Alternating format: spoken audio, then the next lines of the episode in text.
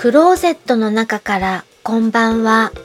今日は2017年12月18日月曜日。時刻は21時3分を過ぎました。外の気温はマイナス7度。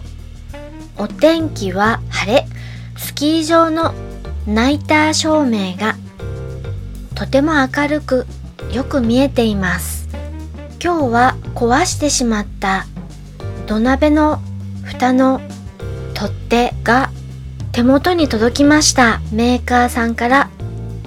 状態のいいものを検品してくださって送っていただきました。これで明日から蓋の穴に布巾を突っ込んだ状態で使わなくてもいいし何しろ蓋を開けるとき不便だったのがこの取っ手のおかげで蓋が持ちやすくなりました。明日からご飯を炊くのが楽しみです。メーカーさんありがたく使わさせていただきます。対応をしていただき本当にありがとうございます。聞いていただきありがとうございます。